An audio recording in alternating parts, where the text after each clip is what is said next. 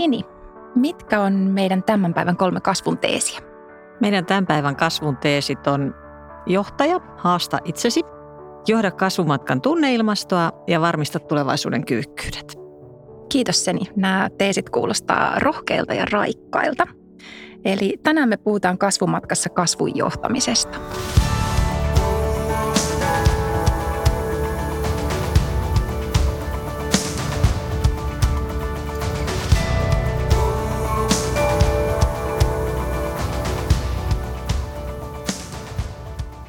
Kasvumatka on meidän talentvektialaisten podcast kaikille teille kasvuhalukkaille. Tässä podcastissa me puhutaan kasvun tekemisestä konkreettisten kasvuteesien kautta. Toisessa jaksossa kysytään, miten kasvua johdetaan.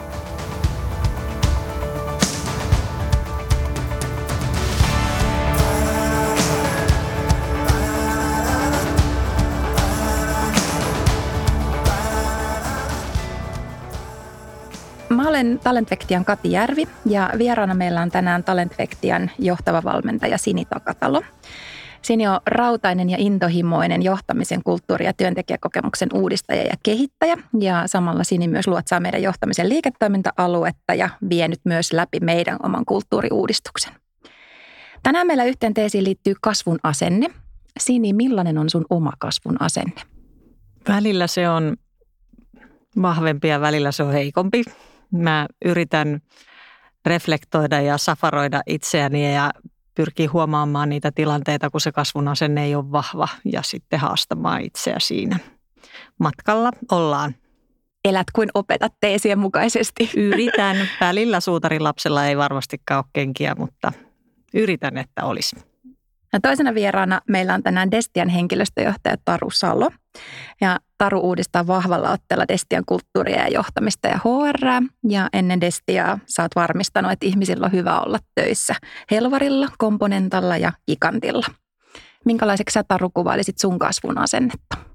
No mun kasvun asenne on aika tavoitteellinen. Ehkä se kuvastaa mua muutenkin, mutta mä aina säännöllisin väliä katson mun henkilökohtaisia kehittämistavoitteita ja aika paljon niin kuin reflektoin suhteessa niihin. Ja itse asiassa tällä hetkellä niin mä oon jopa kirjoittanut mun neljä tämmöistä omaa kasvutavoitetta ja tulostanut ne niin kuin printannut mun näyttöön kiinni. Että mä näen ne joka päivä. Itse asiassa sit ihmisiä välillä käy mun työhuoneessa palavereissa, niin nauraa, että ihana kun sulla on noin sun tavoitteet tuossa printattuna. Mutta pyrin sitä aika useinkin miettiin, että miten ne toteutuu arjessa. Että Kuulostaa tosi konkreettiselta, että ne on sulla siinä aina näkyvillä muistutuksena. No se on kyllä ja se ehkä kuvaa kyllä mun varmaan toimintatapaa muutenkin, että että tota, tykkään itsereflektiosta ja kehittymisestä ja sitten aika ajoin niin kuin miettiä sitä omaa, omaa kasvumatkaa. Tänään me siis puhutaan kasvujohtamisesta. Mutta miksi kasvu pitää johtaa esimerkiksi tunteiden näkökulmasta? Et eikö riitä, että, et on strategia ja määritetään kasvutavoitteet ja sitten vaan kääritään hihat ja ruvetaan hommiin? Tosi hyvä kysymys ja varmaan moni ajattelee itse asiassa tuolla lailla, että tästä kasvua ei, ei tarvitse johtaa sieltä niin kuin ihmisten näkökulmasta, mutta ihmisethän ne on ne, jotka on se meidän tärkein voimavara – ja se usein ehkä vaikka tulee yritysostoissa esiin, että ostetaan joku merkittävä liiketoiminta ja sitä ajatellaan, että se vaan integroidaan siihen, mutta itse asiassa meidän pitäisi nimenomaan niin nähdä se sieltä ihmisten näkökulmasta, että miten me integroidaan ne ihmiset ja miten me, me luodaan sitä ja johdetaan sitä tunneilmastoa, mikä syntyy sellaisessa yritysostossa. Niin, me ihmisethän ei olla rationaalisia loppuviimeksi, vaan me hyvin pitkälti ohjaudutaan meidän tunteiden perusteella. Niillä on ihan hirveä merkitys meidän päivittäisessä toiminnassa. Ehkä just se, että, että tota, se strategia yksi, yksi riitä, jos ei se herätä minkäänlaisia tunteita. Tässä muuten itse asiassa mun mielestä niin kuin latinalaiset on ollut äärettömän fiksuja mm. aikoinaan, kun niillä on tämmöinen kantasana kuin motere, joka on kantasana useammallekin sanalle, mutta se on kantasana motivaatiolle ja emootiolle. Ja mä oon tulkinut sen niin, että ne on ymmärtänyt jo silloin, että ilman emootiota ei ole motivaatiota, eli ilman tunnetta ei ole liikettä. Mm. Motere tarkoittaa to move. Mm. Hienosti sanottu. Me ollaan tosi ajankohtaisen aiheen äärellä tänään. Vastikään julkaistussa Työelämä 2020-hankkeessa selvitettiin sitä, että, että minkälainen, tai minkälaista suomalainen johtaminen on. Ja, ja tota, suomalaisen johtamisen parhaita puolia on vahva asiaosaaminen, yhteinen arvopohja ja johtajien maanläheisyys. Mutta sitten kun katsottiin niitä kehityskohteita, niin peräänkuulutettiin avoimempaa keskustelukulttuuria, ihmisläheisempää innostamista ja suurempaa kunnianhimon tasoa. Ja näiden kautta me sitten käydään tänään tätä meidän keskustelua.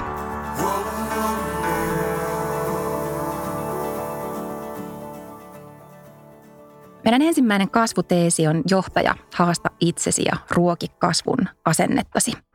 Ja Kirsi Piha tuossa vähän aikaa sitten kirjoitti kirjan, jossa hän peräänkuuluttaa sitä, että joka päivä pitäisi olla joku tämmöinen konfliktitilanne konfliktipäivässä.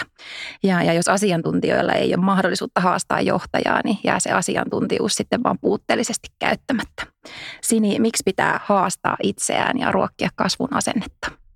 No tämä murros, missä me eletään tällä hetkellä, niin se haastaa meidät jokaisen, ihan, ihan jokaisen. Etunenässä tietysti myös johtajat. Ihan jo siitä syystä, että ollaan totuttu ajattelemaan, että johtajat on niitä suunnannäyttäjiä. Ja tietysti myös johtajat itse on ymmärtänyt, että se on yksi heidän päärooleista näyttää suuntaa – mutta me voidaankin olla tässä ajassa siinä, siinä tilanteessa, että ei me oikeastaan tiedetä, että mikä on se suunta tai mitkä on esimerkiksi ne meidän tulevaisuuden eri skenaariot tai vaikka me tiedettäisiin suunta, mutta me ei tiedetä oikein sitä tietä sinne, niin sitten se uskallus olla ja sanoa, että mä en oikeastaan tiedä, mihin meidän pitäisi mennä tai mihin vaihtoehtoihin meidän pitäisi tarttua. Eli se, että uskaltaa haastaa ja ruokkia sitä kasvun asennetta ja sanoa välillä, että mä en tiedä. Mietitään yhdessä ja niin kuin teknologia maailma muuttuu tällä hetkellä niin nopeasti, että ei se viisaus enää monestikaan löydy sieltä johdosta pelkästään. Ja paljon myös aukeaa uusilaisia mahdollisuuksia, kun uskalletaan rohkeammin katsoa yli sen niin kuin oman toimiala rajan ja haastaa myös itsensä niin kuin käy, verkostoituu eri toimialalta tulevien ihmisten kanssa hakemalla sitten näkemyksiä ja viemällä itseensä sellaisiin tilanteisiin, missä tulee haastetuksi.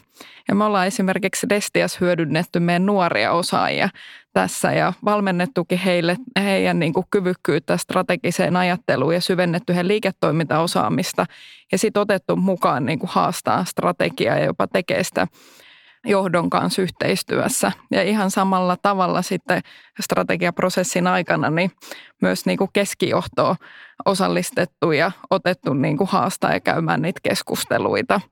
Et ehkä se niin kuin uusille liiketoiminta-alueille meneminen, niin niin se monesti vaatii kyllä, että siinä on paljon muitakin ihmisiä kuin pelkästään ydintäjohtoa mukana ja monesta se, ehkä se kaikki osaaminen ei löydy sieltä omasta talosta edes, että tarvitaan verkostoja.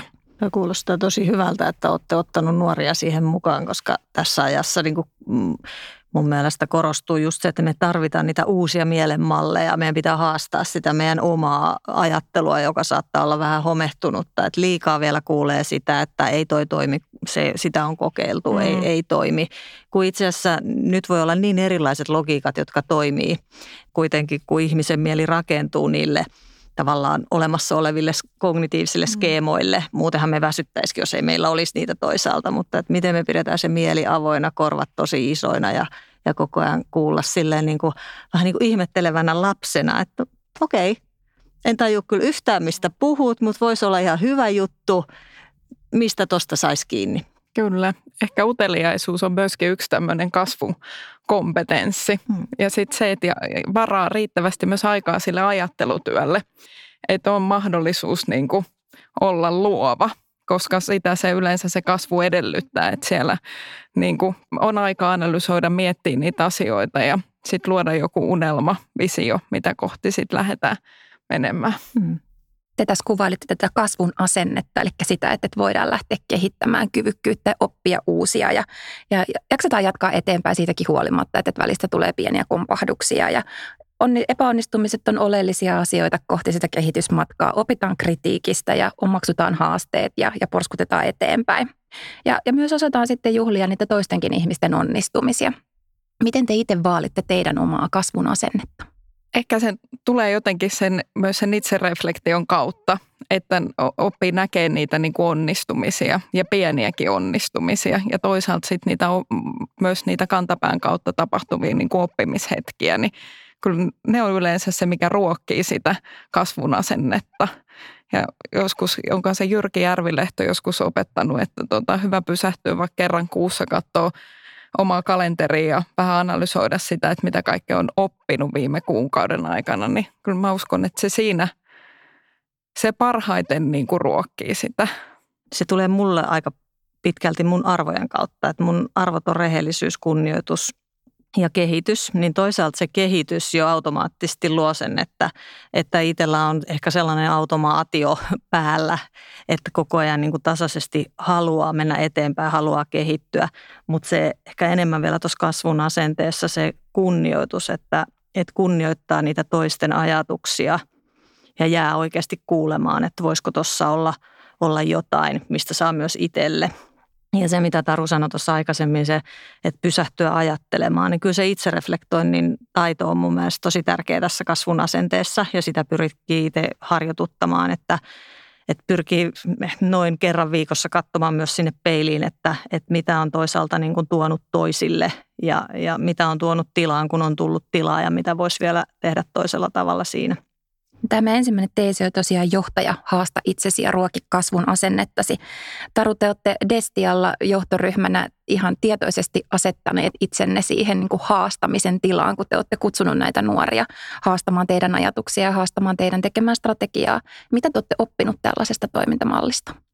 No kyllä mä oon koettu tämä erittäin hyväksi tämä toimintamalli ja on itse asiassa huomattu, että sieltä meidän nuorilta on tullut erittäin hyviä ideoita ja ajatuksia, että kyllä me ollaan, ollaan saatu siitä tosi paljon. Sitten mä oon kyllä huomattu, että se myös sitouttaa näitä nuoria ja innostaa heitä ja he ihan eri tavalla sitten oikeastaan koko ryhmä, joka meillä esimerkiksi viime syksynä oli, niin lähes kaikki on nyt edennyt urallaan niin kuin jo seuraavaan vaiheeseen, että kertoo ehkä sit siitä tällaisen työskentelyn, että se avaa uusia ajattelukanavia, niin se näkyy myös sit suori, suoriutumisena siinä omassa työtehtävässä myöskin.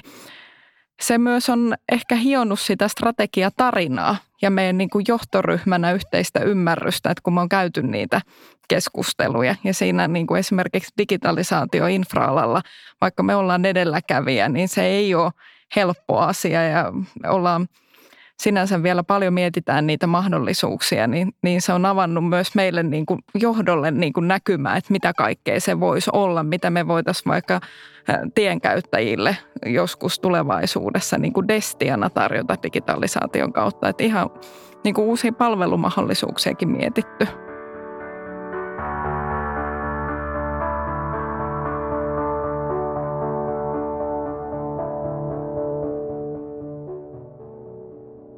No itsensä haastamisesta ja, ja kasvuasenteen ruokkimisesta sitten kasvumatkan tunneilmaston johtamiseen. Tunteet tuntuu olevan suht uusi juttu vielä, kun puhutaan johtamisesta ja, ja liiketoiminnasta ylipäätään, tai niin kuin uusi käsite, mikä tuodaan tähän niin kuin liiketoiminnan johtamiseen. M- miten tunteet liittyy työhön? Miksi tunteista pitää välittää työpaikalla? No, ihmisiä ei ole ilman tunteita. Ja sitten jos ajatellaan, niin kun, että me eletään niin kun yhtä suurimmista murroksista ever, niin puhutaan paljon digitalisaation luomista mahdollisuuksista, mutta ihmiset se on, joka sen kuitenkin sitten tekee. Ja, mutta tämä samalla tämä murros, niin tämä synnyttää tosi monenlaisia tunteita positiivisia, negatiivisia. Toiset näkee tässä niin kuin valtavia mahdollisuuksia, toisille tämä uhka, pelko, luo epävarmuuden tunnetta. Ja se, että johtajana niin tätä kautta sitten myös tulee kohtaamaan yhä enemmän niitä tunteita. Ei enää pärjää sillä pelkällä asiaorientoituneisuudella, analyyttis-loogisella insinööriajattelulla, vaan, vaan siellä tulee erilaisia tunnereaktioita vastaan. Eli johtajana pitää pystyä olemaan aika sinut sen kanssa, että pystyn kohtaa mm. erilaisia tunnereaktioita, myös niitä negatiivisia, ja miten mä sitten johdan niitä.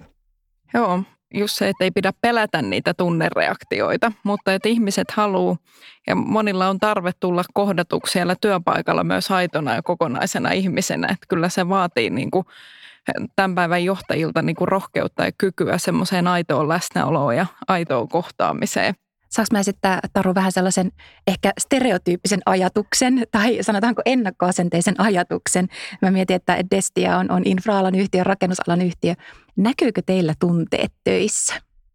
No kyllä, meillä näkyy tunteet töissä ja juhlitaan onnistumisia ja varsinkin ehkä sitten, jos tulee joku projekti hävitää, minkä eteen on tehty paljon töitä, niin kyllä taas sitten se negatiivinen tunneilmasto ja sen niin kuin tappion läpikäynti, niin siinä on aikamoiset tunteet niin kuin pelissä. Tai sitten kun valmistaudutaan, että tehdään jotain tiukkaa tarjouslaskentaa porukalla, niin siinä on paljon tunteita ja sitten kun projekteja, isoja työmaita johdetaan ja siellä tiimissä tehdään töitä, niin siellä on taas paljon, paljon tunteita. Kyllä ne näkyy monella tavalla. Miten sä näet Taru sen, että saako teillä niin kuin johtajat näyttää tunteita? Et kun välillä tuntuu, että on sellainen uskomus, että johtajan pitää olla aika semmoinen viilipyttymäinen ja tavallaan niin neutraali. Silloin hän on uskottava ja silloin hän on myös ikään kuin haavoittumaton. Mutta tämähän on niin kuin mun mielestä vähän hullu uskomus. No se on vähän hullu uskomus ja kyllä mä sanoisin, että meillä johtajatkin saa näyttää tunteita ja, ja ehkä meillä puhutaankin, että on tämmöinen vapausvalta vastuu meidän kulttuurissa, mit, mitä viety eteenpäin, että ja valmennettu meidän johtajia toimii tämmöisessä valmentaja roolissa ja mun mielestä siihen kuuluu semmoinen aito kohtaaminen ja läsnäolo ja kyllä, kyllä meillä johtajallakin on oikeus näyttää tunteensa. Että, ja kyllä näin mun mielestä tapahtuukin, varsinkin siinä innostamispuolella. Viimeisimmät tutkimustulokset väittää tällaista, että, onnelliset työntekijät on 12 prosenttia tuottavampia ja, ja onnettomat puolestaan sitten 10 prosenttia vähemmän tuottavia. Eli ollaan tosi tärkeän asian äärellä. Ja, ja tunteethan paljon kulminoituu onnistumistilanteissa ja toisaalta epäonnistumistilanteissa. Minkälaisen vinkin te antaisitte kanssajohtajalle tunneilmaston johtamiseen, mitä tulee onnistumistilanteisiin tai epäonnistumistilanteisiin? Mulla itsellä on semmoinen kahden sanan sääntö vähän tuohon liittyen, niin arvostus ja edistyminen. Eli miten mä voin johtajana osoittaa arvostusta ihmisiä kohtaan ja miten mä voin johtajana varmistaa, että ihmiset pääsee eteenpäin koko ajan niissä tehtävissään. Eli tulee tällaista niin kuin edistymistä. Niin jos ne kaksi elementtiä mahdollistuu, niin silloin yleensä toi kohti onnellisuuttakin mahdollistuu voisin tuohon sanoa, että meillä on semmoinen 10 sekunnin sääntö, mitä joskus joku mun tiimiläinen on sanonut, että kun Tarulle tulee se negatiivinen homma, että sulla pitäisi olla se 30 sekunnin sääntö ennen kuin reagoit. Että joskus voi tulla, tulla semmoinen tunnereaktio, mutta, mutta tota, ehkä siihen positiiviseen sanoisin, että, että kannattaa kyllä pitää huolta, että muistaa juhlia niitä onnistumisia kyllä se kuitenkin synnyttää sitä positiivista tunneilmastoa, että voidaan vaikka joskus kilistää kuohuviiniä tai tai vaikka porukalla ottaa uploadit jollekin asialle. Sen ei aina tarvi olla sen kummallisempi juttu. Tai tuulettaa porukalla, että hyvä me. Ehkä sitten siinä negatiivisella puolella, niin, niin tota, sanoisin, että rehellisyys siinä tilanteessa. Että tunnustaa ne niin kuin faktat ja, ja tavallaan mun mielestä voi hyvin sanoakin, että, että nyt tämä asia niin kuin harmittaa ja pukee ne omakin niin kuin tunteensa niin kuin sanoiksi. Se antaa myös sit muille luvan tehdä myöskin niin. Ja nuo epäonnistumiset on tosi tärkeä osa sitä kasvun asennetta. Mm. Sillähän sitä harjoituttaa. Et myös et välillä, että huomaa sen, että et saattoi hermostua vaikka jostain, mm. kun joku teki äh, niin sanotusti virheen. Mutta sitten voi just kelata ja harjoituttaa mun mielestä tätä rehellisyyttä ja sanoa sen ääneen, että hei sori, mä mä ylireagoin ehkä tosta. Et nythän tapahtui just niin kuin, tähän on kasvun asenteen mahdollistamista. Me tehtiin moka, mitä me opittiin tästä. Mm, kyllä, juuri näin.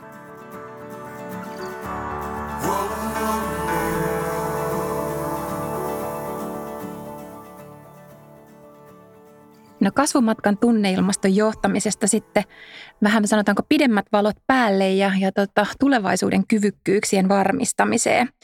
Niin kuin se Sini sanoi että tuossa alussa, nyt edelletään iso murrosta, toisaalta iso teknologista murrosta ja, ja joka toisaalta sitten taas johtaa siihen, että työ itsessään on niin kuin hyvin isossa murroksessa. Niin miksi pitää tässä kohtaa laittaa ne vähän pidemmät valot päälle ja, ja kurkkaa sinne tulevaisuuteen ja miettiä vähän systemaattisemmin, että minkälaisia kyvykkyyksiä, minkälaista osaamista tarvitaan? No valtaosalla yrityksistä on tällä hetkellä kasvustrategia, mutta kuinka moni näistä yrityksistä on oikeasti niin kuin miettinyt, että minkälaisia itse asiassa strategisia kyvykkyyksiä me tarvitaan, että tämä kasvustrategia toteutuu? Mun veikkaus on, että ei kovin moni, tai ainakin liian vähän. Ja sitten jos tullaan siitä, että, että ollaan tunnistettu ne, minkälaisia osaamisia me tarvitaan, mutta ollaanko me itse asiassa pystytty tunnistamaan, että onko meillä talossa ne oikeat osaamiset. Ja sitten vielä, kun mennään siitä vähän, vähän eteenpäin, niin kun se tulevaisuus voi olla tosi hähmäinen, eli meillä ei välttämättä ole sitä niin kuin kirkkaana, että miltä se meidän viiden vuoden päästä se meidän liiketoiminta edes ylipäätänsä näyttää, niin meidän pitäisi pystyä niin kuin katsoa pidemmässä juoksussa.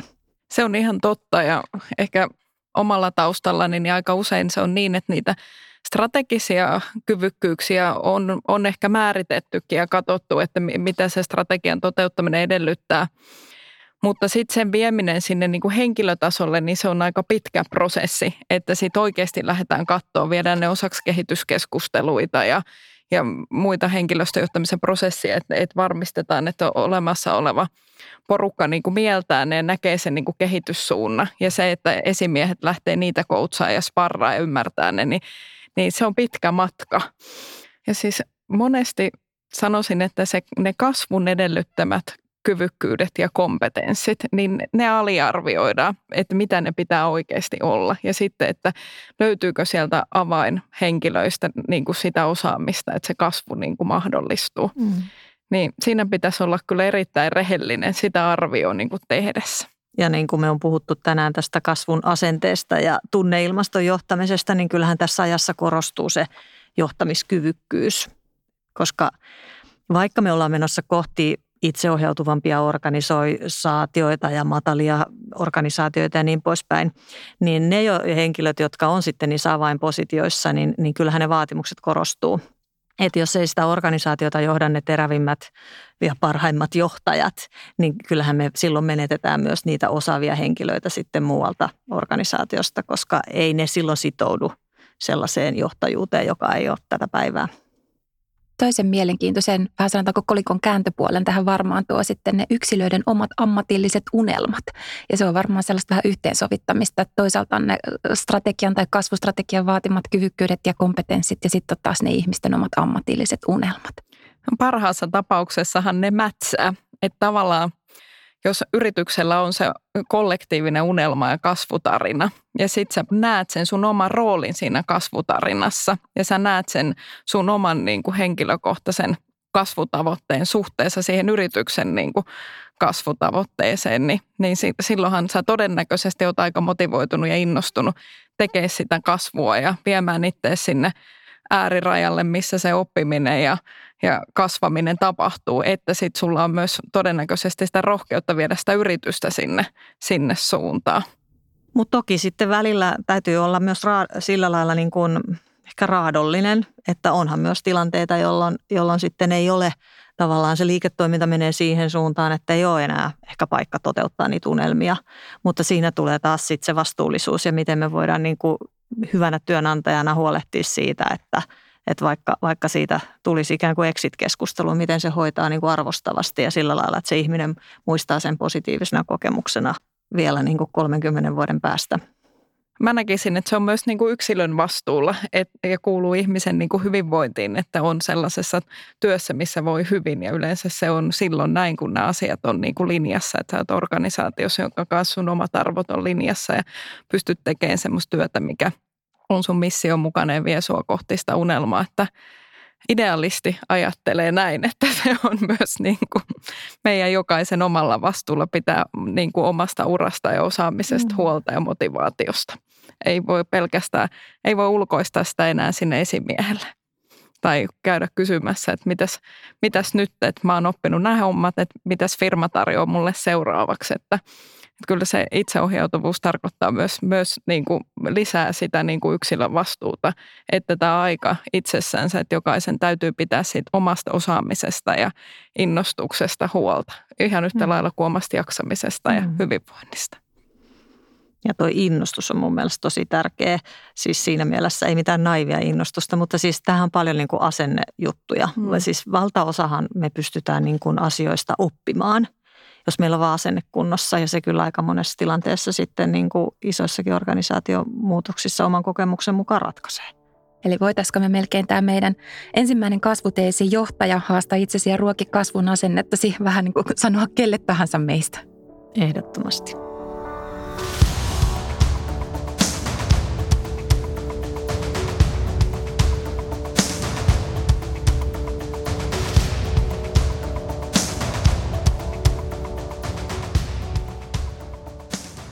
Me ollaan nyt käyty läpi kolme kasvun teesiä, mutta Taru, mikä on sun oma kasvun teesi? No kyllä mun oma kasvun teesi varmasti liittyy siihen rohkeuteen mennä sinne epämukavuusalueelle, mikä mun mielestä syntyy just siitä, että tavoittelee jotakin unelmaa ja sen unelman tavoittelu saa, saa sen niin kuin aikaan, että uskaltaa olla rohkea, uskaltaa ottaa riskejä ja sitten pystyy myös sietämään sitä niin kuin kasvuun liittyvää kipua. Mitkä on tyypillisesti sitten sellaisia kasvukipuja, mitä sitten johtajana kehittymisen tai johtamisen kehittämisen tai kyvykkyyksien kehittämisen kasvumatkalla, mihin voi törmätä? Nostasin esiin sen niin kuin vaikeuden saada se organisaatio tai yritys sinne kasvuuralle – että ehkä se on meillä, niin kuin suomalaiset yhtiöt on, niin kuin nyt sanoit juuri, että monella, lähes kaikilla yhtiöillä on kasvustrategia, mutta jos katsotaan taaksepäin, niin näin ei ole ollut. Ja monessa kohtaa niin me ollaan paljon parempia saneeraa ja leikkaa kiinteitä kuluja kuin että me oltaisiin rohkeasti investoimassa, innovoimassa ja rakentamassa ja kehittämässä uutta, mikä vaatii just niitä uudenlaisia kyvykkyyksiä ja sen niin kuin laivan kääntäminen, että saadaan se kasvutraivi päälle – niin kyllä mä luulen, että siinä se iso haaste oikeasti on. Sitten semmoinen yksi kasvukipu, mikä mulla tässä, tässä tulee mieleen ehkä aika paljon niin kuin tässä ajassa nyt, kun tästä, puhuttu tässäkin tästä digistä, mutta tämän automatisaation tuomat niin kuin mahdollisuudet, mitä se tarkoittaa, mutta sittenhän se tarkoittaa johtajana niin kuin kipeitä tilanteita siinä, että saattaa olla tilanne, jossa niin kuin puolelta ihmisiltä menee työpaikka. Ja se on varmasti sellainen niin kuin johtajana kuka tahansa siihen joutuu, niin semmoinen aikamoinen kivun paikka joutuu tekemään itsellensä todennäköisesti omia arvojen vastaisia asioita. Ja miten sitten sen tilanteen kääntää sillä lailla, että pystyy näkemään niiden omien arvojen kautta sen merkityksellisyyden ja luomaan sitten niille ihmisille, jotka ehkä joutuu työsuhteen päättämään, niin arvostavan kokemuksen. No nämä kasvuteesit, mitä me ollaan tänään käsitelty, niin ne on ollut aika isoja. Johtajana kehittyminen, johtamisen uudistuminen, kyvykkyyksien kehittäminen, kaikki nämä vaatii aika paljon aikaa ja, ja kasvumatkaa pitkä matka. Niin mikä teidän mielestä on semmoinen ensimmäinen askel, joka tällä kasvumatkalla, mistä me ollaan tänään puhuttu, niin voidaan ottaa? Ensimmäinen askel. Siinä on hirmuisesti vaihtoehtoja, mutta mä valitsisin varmaan sen peiliin katsomisen, sen reflektoinnin. Ja mun mielestä me yhä enemmän tarvittaisiin niin kuin aikaa sille reflektoinnille ja varmistaa se, että pysähtyy, katsoo mitä on voinut oppia, mitä voidaan niin kuin yhdessä oppia. Myös niin kuin sitä yhteistä reflektointia aikaa, ei vain ainoastaan niin kuin yksin johtajana, vaan pysähtyisi porukalla – koska sitten siinä taas niin kuin vahvistuu se, että hei, mitäs kaikkea me ollaan saatu aikaiseksi, mutta sitten myös, että me tehdä niin kuin mahdollisesti samoja virheitä uudestaan. Niin mä, mä valitsisin reflektion. No kun reflektio meni jo, niin tota, mä taidan valita tuon kasvutarina, että varmistaisi, että siinä omassa omassa tota, joko organisaatiossa tai itsellä tai omalla tiimillä, että on olemassa se niin kuin unelma ja kasvutarina, että mihin me ollaan menossa kehittymässä. Tämä on mielenkiintoista, että poimit tämän. Mä olin eilen tällaisessa Strategic Foresight Summitissa, missä oli tämmöinen johtava ennakointiasiantuntija kertomassa siitä, että miten luodaan tällainen tulevaisuuden kuva ja miten sitten lähdetään suuntautumaan kohti sitä tulevaisuutta, toivottua tulevaisuutta, viedä asioita siihen suuntaan. Ja hän puhui just näistä tarinoista ja metaforista, miten suuri vaikutus sillä onkaan, että nähdäänkö me itsemme hampaattomina tiikereinä vai sellaisina vahtikoirina ja kuinka paljon se voi meitä viedä tällä kasvumatkalla eteenpäin. Kiitos Sini ja Taru, että olitte vieraana Kasvumatka-podcastissa. Kiitos. Kiitos.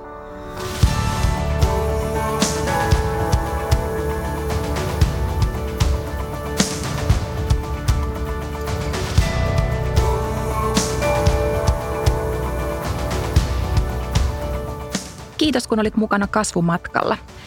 Löydät meidän Kasvumatka-podcastin sivuiltamme osoitteesta talentvektia.com – sekä Applen podcast-palvelusta, Spotifysta ja kaikista muistakin podcast-sovelluksista. Jatketaan keskustelua kasvun matkasta hashtagillä kasvumatka.